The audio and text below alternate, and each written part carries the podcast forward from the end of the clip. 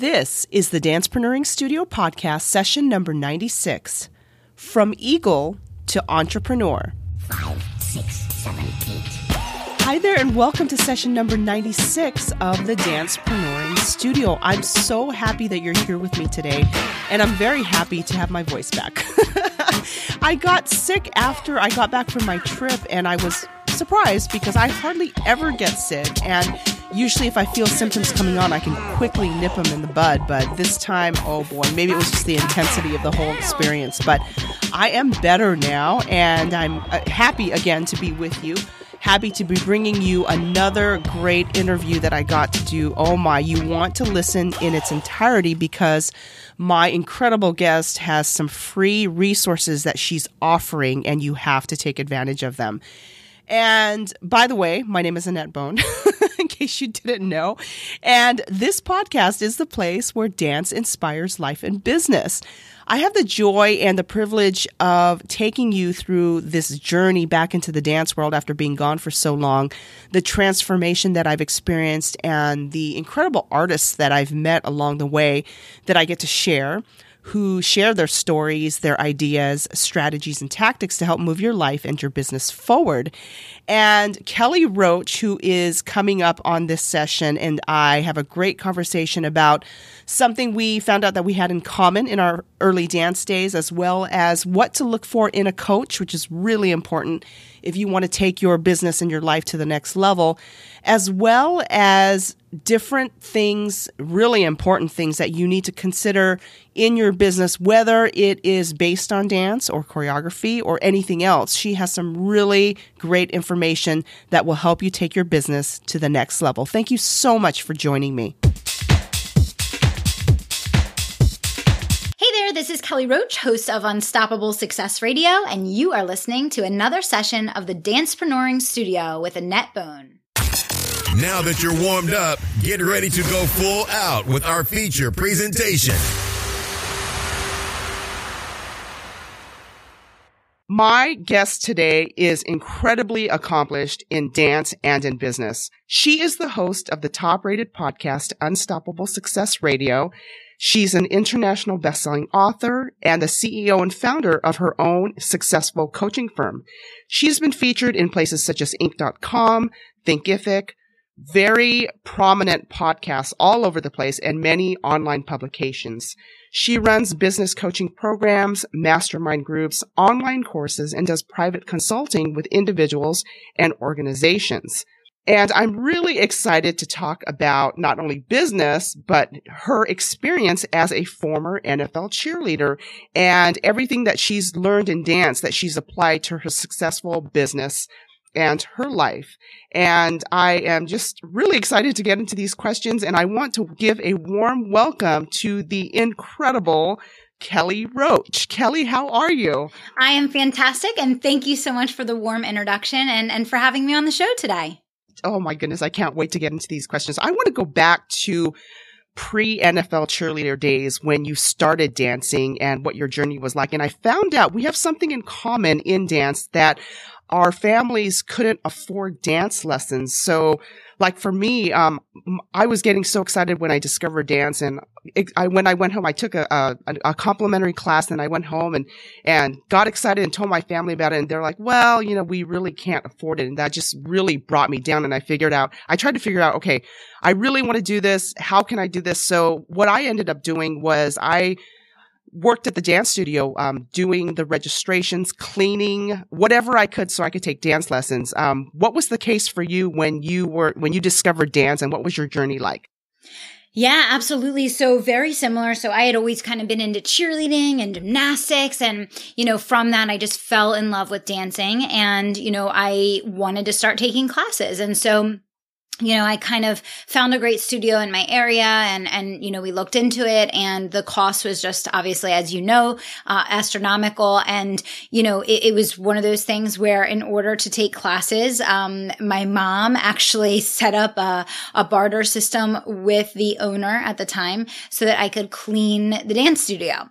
And so for years, probably, oh my gosh, it must have been seventh or eighth grade all the way through high school, I want to say, uh, I was cleaning the dance studio, scrubbing the floors, you know, mopping, cleaning the mirrors, emptying trash, vacuuming um, after school and on the weekends to pay for my classes. So very similar story.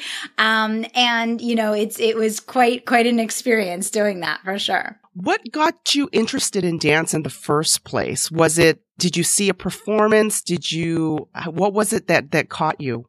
Well, I think for me, my first exposure to dance was really through cheerleading, and we started performing and, you know, going out and doing competitions. And I think the part that I loved the most about cheerleading was the dance aspect. And I think from that, I just fell in love. I loved the music. I loved performing. I loved making people smile and just being out there. Um, I feel like, you know, moving to music is like the best food for the soul that there is. And oh, yes. I, I can't remember anything that made me happy. happier than being in dance class. And, you know, just, um, I, I loved pushing myself and, and trying new things and working really hard to kind of get something and then, you know, conquering that move or, or that position or whatever it was. And, you know, I, I loved everything about it. Oh, I so relate to that. So you said your mom set up that barter system. So your family was supportive of your your dance journey? Yeah, absolutely. I mean, I think that, you know, they probably thought I got a little overboard. I mean, I, I took it pretty seriously. You know, I started off just doing like one class, and then I think I was in five, and then I was in like seven. And you know how that goes. You start yes. competing and you're there every night of the week and, you know, all of that. So I would say, you know, yes, they were supportive, you know, from the standpoint that, you know, it was really up to me to, to do the work to earn the classes and, and to maintain my schedule and be able to keep in check, you know, all the other things besides dance that I had going on in my life, you know, but I don't, I don't think they necessarily, they never really pushed us towards one thing or another, if that makes sense. Mm-hmm. Um, so I would say they were open to neutral. It wasn't really positive or negative. It was just, hey, if this is what you want to do, you're going to need to earn it kind of thing. And I imagine that this training and the effort that you put into dance definitely helped with how you developed your business later on and um, your work ethic and going into being a cheerleader, a cheerleader for the N F L. What led up to that? Now, why did you choose that route as opposed to, I want to dance for a dance company or dance in the commercial world? Or did you dabble in those as well? What made you choose that path as opposed to a different path in the dance industry? I always kind of had this vision of, you know, keeping dance as, as fun and enjoyable. And, and even though I was on a highly competitive team and I was with a very good technical studio, I never wanted to make it my whole life because I always had a feeling that it would ruin it for me, if that makes sense at all. Yes. I, I didn't, I didn't want to make it. I, I didn't want to cross over from having it be something that was fun and fulfilling and challenging to having it be my my whole life's work, if that makes sense. Mm-hmm. And I always wanted a way to continue, but I didn't want to necessarily um, do it in such a way that, like I said, it, it it kind of crossed over to the other side. And so for me, um, when I graduated from high school, I went to Westchester University, and I chose that school because I had to get into the least amount of debt in order to go there. um, so I think I was accepted to like fifteen schools, and it was like, okay, how much is it going to cost? How much are they giving me in scholarships? How much are they giving me in financial aid? And, you know, Westchester was, was the best deal financially, the least amount of debt. And so that was where I went. And, uh, when I got there, you know, I checked out the options as far as dance. I checked out the options as far as cheerleading. And, you know, they were really significantly uh, subpar to what my training up until that point had been. So it would have been a huge step back to get involved in, in their programs that they had available. But I really still was hungry to keep performing and, and keep staying active and, and participating in the dance world. And, you know, so I had a friend that I had danced competitively with in the past at, you know, the, the studio that I had grown up with that went to Westchester, and she had auditioned for the Philadelphia Eagles. And I ran into her one day and I'm like, you know, man, I'm like, you know, the cheerleading team here is, you know, not so hot, and the dance team isn't really, you know, what I'm looking for. And she's like, why don't you audition for the Eagles? You would love it. You know, it, it's so much fun, like, you know, whatever. And I was like, you know, I never even, it never even crossed my mind, but I was like, yeah. You know, and it was just kind of in that instance, I was like, yeah, I'm doing it. You know, I'm, I'm going to audition, and, um, you know, got myself together and, and did it. Were you fearful of the audition process, or just because of the prior dance experience, you know, your training that led up to then? And was it just like anything else for you? Because like for me, I was, oh my gosh, the audition process just freaks me out. Mm-hmm. And which is part of the reason why I stopped for twenty years and just got back into dance three years ago. So how was that for you? And, um, you know, did, what do you think about the whole audition process as a whole? Right. Uh, so I think for me, so there's kind of a couple different things. You know, on one hand, I was very confident from a, a dance and performing standpoint. I knew that I would be one of the most technically advanced, and I knew I would be comfortable picking up with the routines just because of the intensity of my training and, and the quality of the studio that I went to.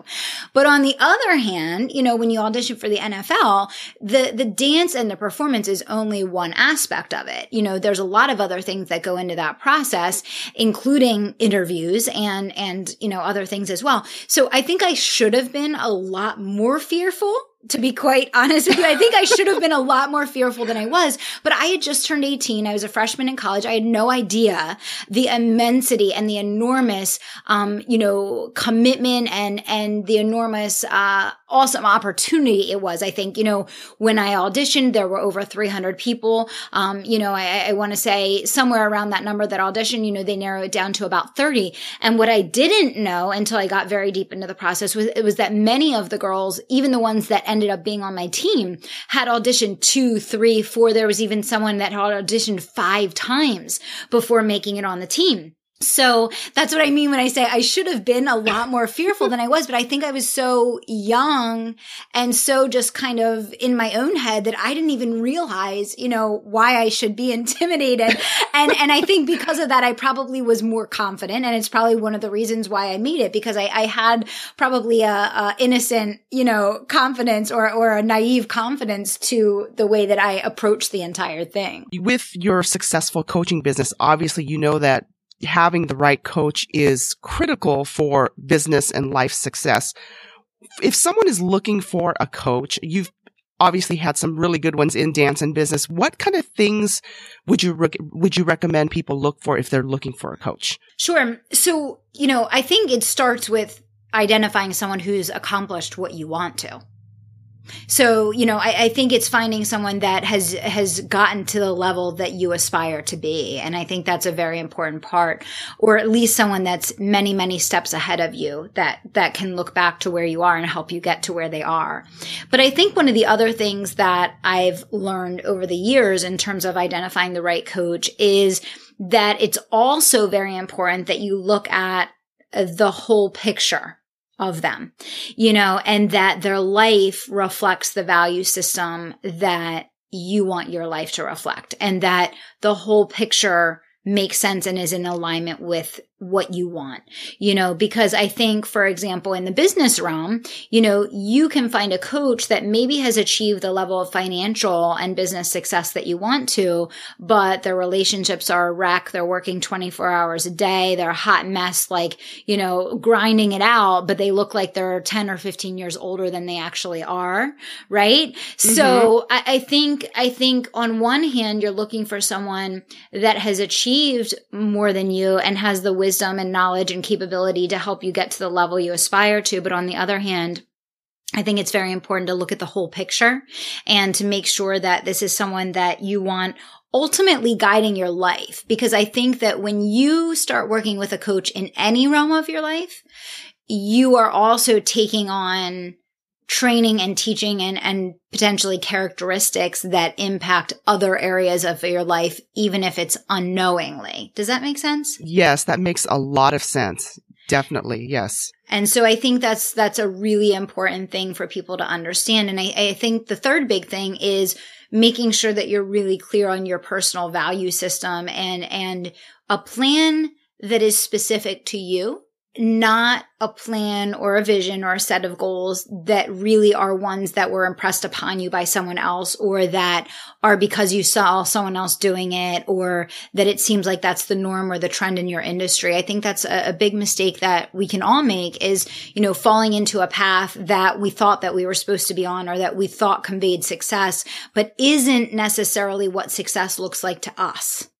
And so again, going back to, you know, finding that person that you want to lead, you know, lead you and guide you, you know, making sure that that person, you know, can help guide you towards what you really want in whatever realm you're working with that coach in, not necessarily an end goal that looks good on the surface, but once you're living it, it's like personal hell or whatever the case. You know what I mean? Oh my gosh. I, I, I resonate so much with that. That's been such the journey for me because yeah, you see someone and you think that that's the way it's supposed to be like, or you're supposed to model your life that way, knowingly or unknowingly. And so I'm so glad you said that, Kelly. Oh my gosh, I so re- resonate with that. And I know that you're going to relate to this, even though you're not currently in the dance world, but you're experience in it is that, you know, dance is so amazing. The, the artistry of it, just, you know, how you feel and what it does for you internally and externally. But I found that a lot of artists, dancers, choreographers included, don't know how to market themselves. They don't really know how to incorporate the business side of things. Um, if you could tell a dancer, choreographer, an artist, three things to develop their brand or their, bi- their business, what would you tell them? Sure. Well, first and foremost, you know, the same thing applies to someone that is looking to build their dance studio as does any other business, which is that, you know, you may have started out because you love dance, but if you want to stay in business, you have to develop a love of marketing. You have to become skilled at creating and sustaining visibility for your business. Uh, you know, you have to make sure that there's a, a solid lead generation strategy in place to, to grow your studio. You need to make sure that you're looking at, you know, every element of, you know, what you're doing with the customers that you have to expand and create additional streams of revenue. And then you need to make sure that you create customers for life, quote unquote. And that might be two to eighteen, right? For, um, mm-hmm. most, most dance studio owners. So I would say three big things there. Number one, you know, developing your skill set in, in marketing and, and really focusing on creating visibility for your business, you know, and, and making sure there's new leads coming in. Number two, making sure that you're looking at developing every potential revenue stream that you possibly can from the students, students that you already have. And then number three, making sure that your reputation, the customer service, the relationships, what you allow and what you don't allow to go on in your studio, uh, it puts you in a position to retain your students for the life cycle so that, you know, once you get someone in at two, that you're, you're keeping them to eighteen. And I think those are three really core essential things that are going to be make or break in a studio's success. Now, how about the choreographer who wants to develop themselves as a choreographer or a brand in themselves? Would you apply the same thing like with their clients that they've choreographed for? Is there anything else you'd want to add to that? Sure. So for a choreographer, you know, I, I think you need to build your brand the same way that any personality brand would build their brand. So in thinking about that, you should be focused on like building up your YouTube channel, making sure that your website has um, videos of pieces that you've done, making sure that you are uh, engineering your celebrity and, and really kind of getting those good gigs, choreographing for things that are going to help you to get the next gig a little bit bigger than the last one. So, you know, I, I think the whole thing there is treating your business like a business and realizing that if you want to take the craft of dance and cross it over from being not only a craft that you enjoy, but an income generation tool or your primary way of, of, you know, creating income, then you have to look at the business element.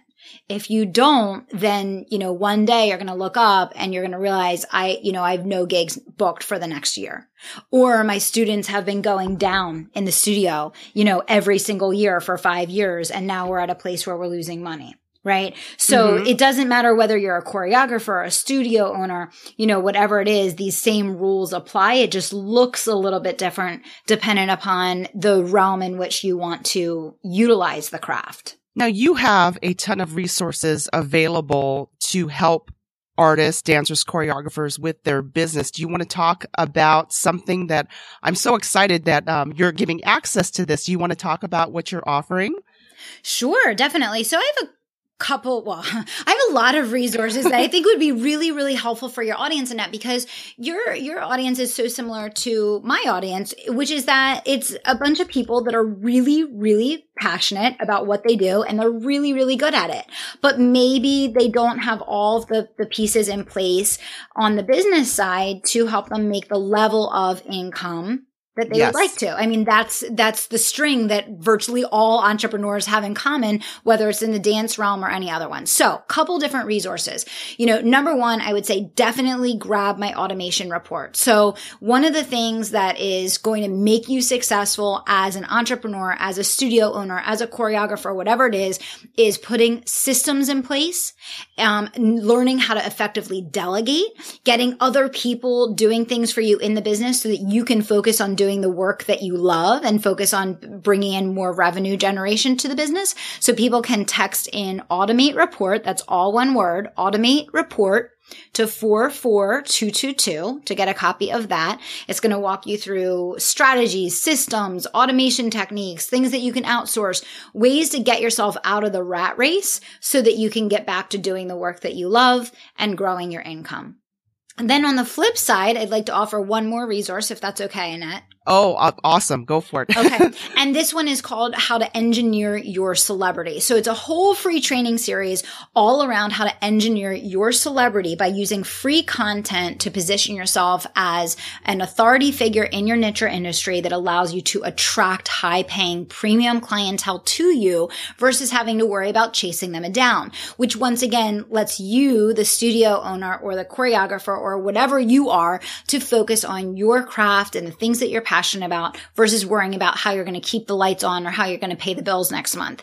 And you can get your hands on that by texting in the word celebrity to four four two two two. So all you have to do is text in the word celebrity to four four two two two, and you're going to get a whole training series on how to go about doing that. Oh my goodness, Kelly, thank you so much. I'm going to link this in the show notes. It's very generous of you to offer, and I know it's going to be value-packed. So I'm going to link this in the show notes, so please check it out.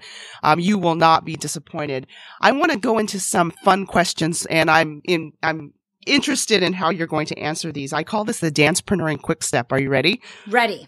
Okay. Dance style that you haven't tried but would like to, and why? Ooh, definitely like Latin. I've never done any type mm. of Latin dancing, and I think that at some point in my life, I definitely want to do that. Latin, yes, I, I agree. It's it's just so much fun. Any type of, for me, like any type of ballroom. I just I want to get more into that. Favorite dancer or choreographer, and why?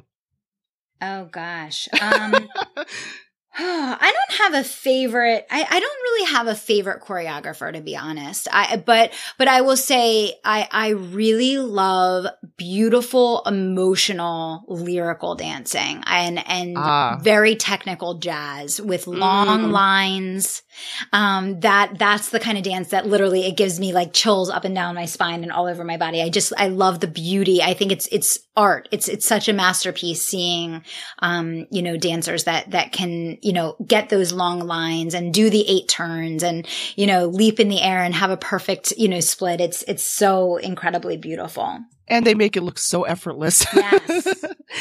And, uh, what dance style currently describes your day and why? Oh, goodness gracious. I would probably say hip hop. With a lot of jabs and punches and starts and stops and, you know, all kinds of craziness going on. But there's still a beat to it. There's still a beat. Yes. And I would imagine you said that too, because not only do you run a successful company, but you also have a family, right? And your daughter dances now too? Yes, yes. And my daughter has started her, she's officially started her dance career. She is dancing all over the house. She's two and a half. And as soon as she leaves class, she says, Mom, when can I go back? Can I go back tomorrow? And I'm like, no, we're going to go back Aww. next week.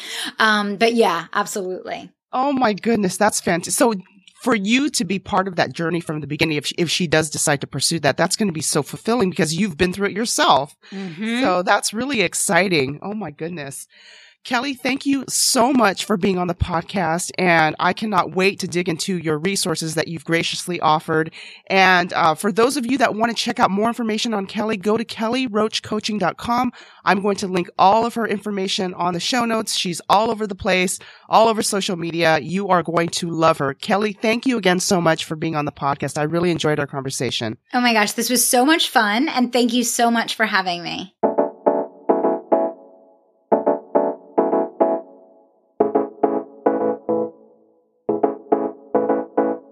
I love hearing stories of how people got started in dance and whether they stayed in dance or not, that being a huge part of the success that they're having today. And so it goes beyond the dance studio, beyond the dance floor, all the wonderful things that can happen because of this amazing art. I really hope you enjoyed this session. I got so much out of my conversation with Kelly Roach, and so thankful to her for providing wonderful resources, whether you have a dance-based business or not. And again, please go to the show notes at AnnetteBone.com forward slash 096 and take advantage of the resources that she shared, and look her up on the various social media channels. She has so much available, and I know that you'll get a lot out of checking her information out. If you found this podcast helpful or any of the other sessions helpful, I would really appreciate if you rate, subscribe, and review the podcast on either iTunes, Stitcher Radio, or Google Play. And that way I can continue improving the podcast and get your name out on a future session of the DancePreneuring Studio. Until next time, I pray that you have an exceptional week and more blessings than you can imagine. I really look forward to spending time with you again.